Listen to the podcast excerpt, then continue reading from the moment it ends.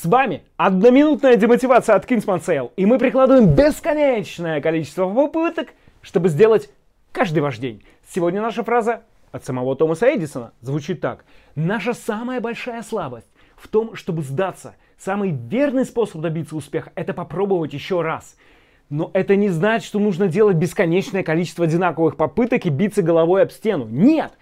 Каждая следующая попытка должна отличаться от предыдущей. И между попытками надо использовать голову. Не чтобы ее разбить, а чтобы подумать, подумать и сделать еще одну попытку на пути к цели, если цель для вас важна. Вообще, в принципе, перестать пытаться, это значит отказаться от цели и признать ее для себя неважной, а не просто бросить ее.